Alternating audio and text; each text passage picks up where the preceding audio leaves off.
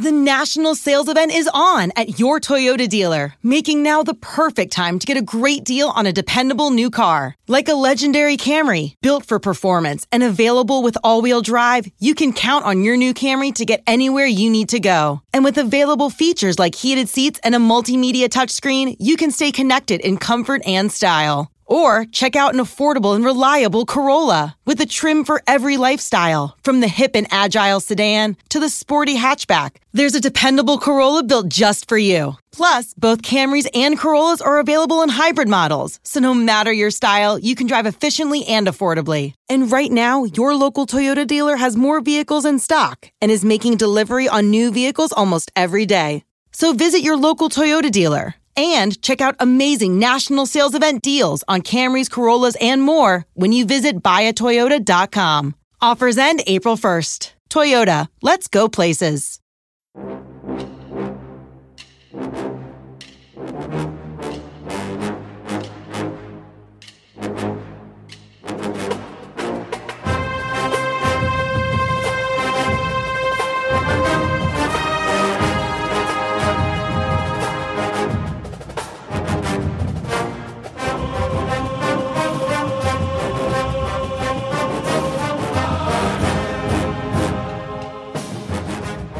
Good morning, Bucknutters. It is Thursday, June 17th, 2021. I am Dan Rubin. This is the Bucknuts Morning Five and Change. Back on schedule with Director of Recruiting, Steve Wiltfong. Steve, how goes it? Good morning, Daniel. Doing well. Sun is shining, sending this beautiful weather down I 70 through Dayton all the way to Columbus. It was a beautiful morning. Back to back beautiful mornings. We will take it. Steve got a chance to see some sunshine this past weekend. He was at IMG Academy in Bradenton, Florida for the Future 50. So, why is that relevant to us here at Bucknuts? Two fine Ohioans, linebackers to be particular, CJ Hicks and Gabe Powers were in attendance. Please tell us about the event and how our favorite sons fared at said event.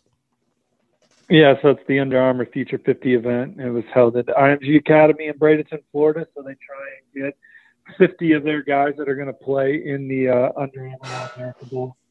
Um, and, and, and part of that was CJ Hicks and Gabe Powers, and, and they were two of the more impressive looking uh, prospects there, just on the hoof. And then when you think about the potential upside both of them have, you CJ Hicks is six foot three, 220 pounds, super long, rangy, smooth in his back pedal.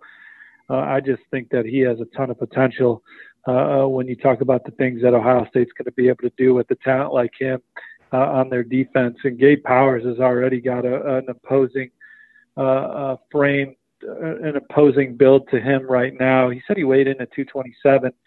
Um, he's gonna he wants to play at 240 his freshman year at Ohio State. I think he has the makings of being a guy that could be really significant off the edge, uh, but a hard nosed, tough, physical football player. I thought both of those guys came to work, you know, going through position drills. And uh, there was a, a different level of uh, the way they attacked uh, drills. You know, I, I think that they're they love playing football. They they have a lot of upside still in the tank physically.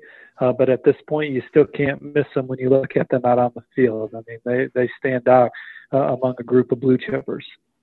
Who were some of the guys there that you got to compare them to so we can get a sense of that? So the roster was really good. So I'm just going to throw out some, some names, but man, Shemar Stewart, he's as pretty as you're going to find, and he's a guy that Ohio State's turning up with, a six foot five, 260 pound defensive lineman out of Miramar, Florida. I think he got a little banged up at Ohio State's camp competing up in Columbus.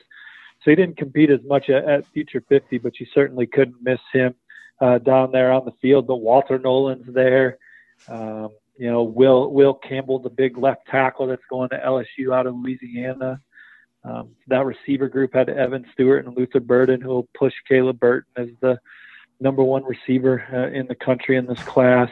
Um, uh, oh, you know who else was there? With Zion Branch and talking to Zion and his family. I still like Ohio State. I think Ohio State has set the bar for him you know, the dean and I have crystal balls in favor of Ohio State, but y'all that have been listening to this show regularly know that I love Ohio State's position for Zion Branch. And you want to talk about another imposing body type for the for at safety. Seeing Zion Branch back in um, the spring uh, in Miami at a battle seven on seven event, and then seeing him at Future 50, he's put on 10 pounds, and that was going through a, going through a track season. So at almost 200 pounds, he's ex- extremely explosive. Uh, short area burst, uh, made a lot of plays. Thought he was terrific in coverage. Uh, he's a guy that certainly has put himself in the equation as arguably the best safety uh, in this class, and um, I like where the Buckeyes stand for for Zion Branch. One of the guys that's committed to Ohio State that could be actually filling out the Florida vibe is Jaheim Singletary. We've talked for a while about how much you've been impressed by him, but it sounds like he's doing some down low visits, possibly to Miami and Georgia. How fearful should Ohio State be about Singletary possibly fanning off?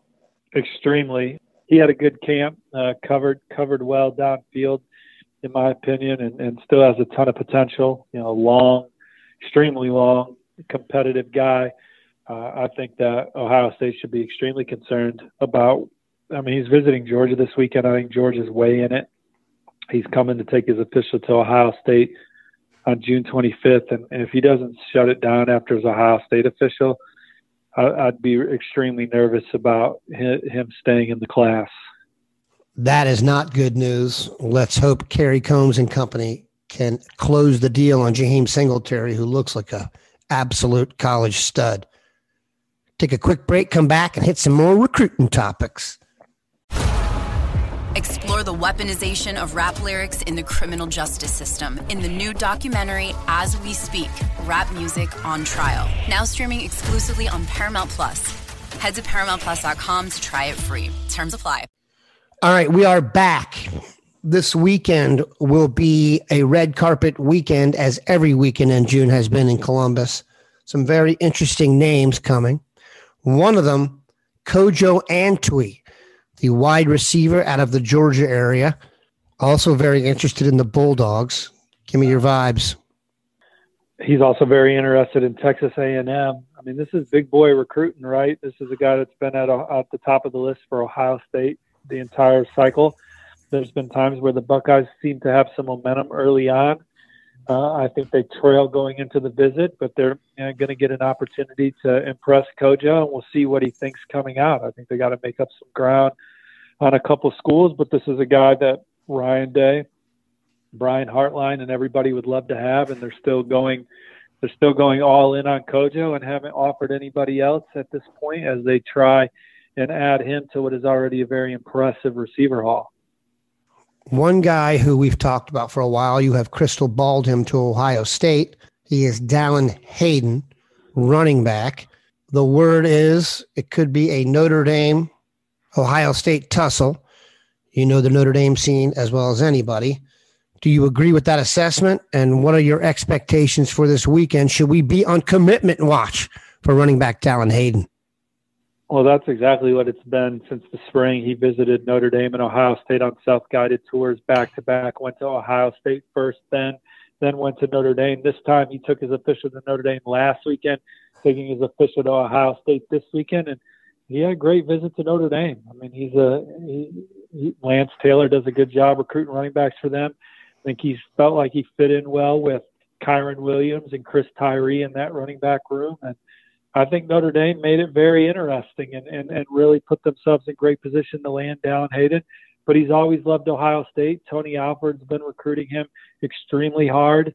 Uh, and he's been at the top of Ohio State's board right there with, with some of the other premier backs in the country. And they would take his commitment at any time. I don't expect Dallan Hayden to commit while on the visit. I think that he's going to commit before his senior season. I think this is the last visit he needs to take, and I think he'll compare Ohio State and Notre Dame and make a decision shortly after.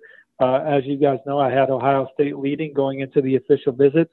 I think that Notre Dame made a big move, so we'll see what Ohio State does this weekend. Quinn Ewers has obviously become one of the more well known recruits, possibly ever. We had a boarding house item yesterday about how the staff is maybe getting his assistance and recruiting guys like Xavier Nwankpa Omari Abor. But he also has a player on his team that uh, has been bandied about a lot and has a nice offer list, although Ohio State is not on there, and that is wide receiver Landon Samson. There's been you know some interesting front row chatter on whether or not he will eventually get an offer. Where do you come down on that?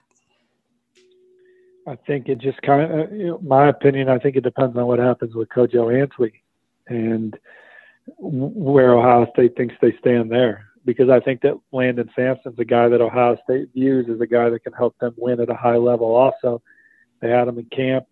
That went well. I've had some great meetings with him. He's met with Ryan Day. He's met with Hartline.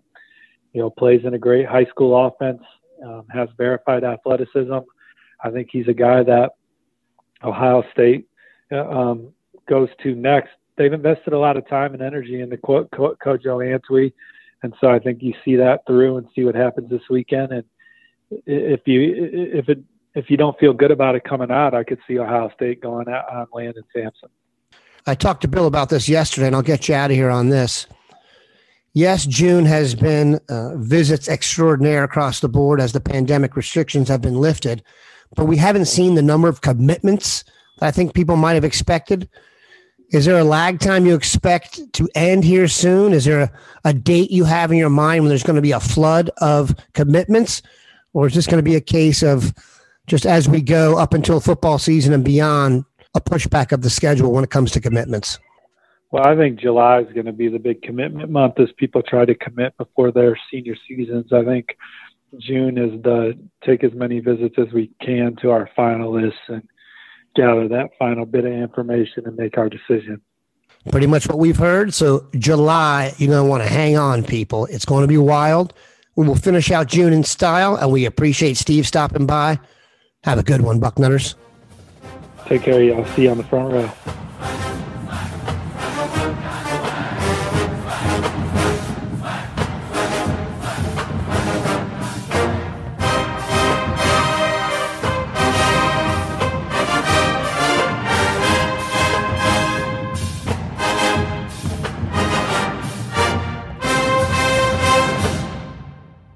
Win your fantasy football league, it starts right now. The offseason is the best time to get ahead of the competition.